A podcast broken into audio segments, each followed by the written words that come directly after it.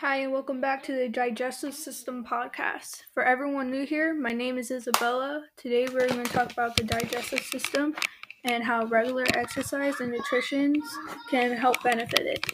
In the digestive system, exercise and nutrition are a helpful tool to keep it healthy. One way is exercising helps the food you're digesting move through your intestines better, especially in patients with IBS. Another way is food and drinks must be changed into smaller molecules of nutrition nutritions before the blood absorbs them and carries them into the cells throughout the body. How to keep your body system healthy? Write to us. Would love to hear from you. Until then, keep your body rocking and tune in next time for the digestive body digestive system podcast. Bye.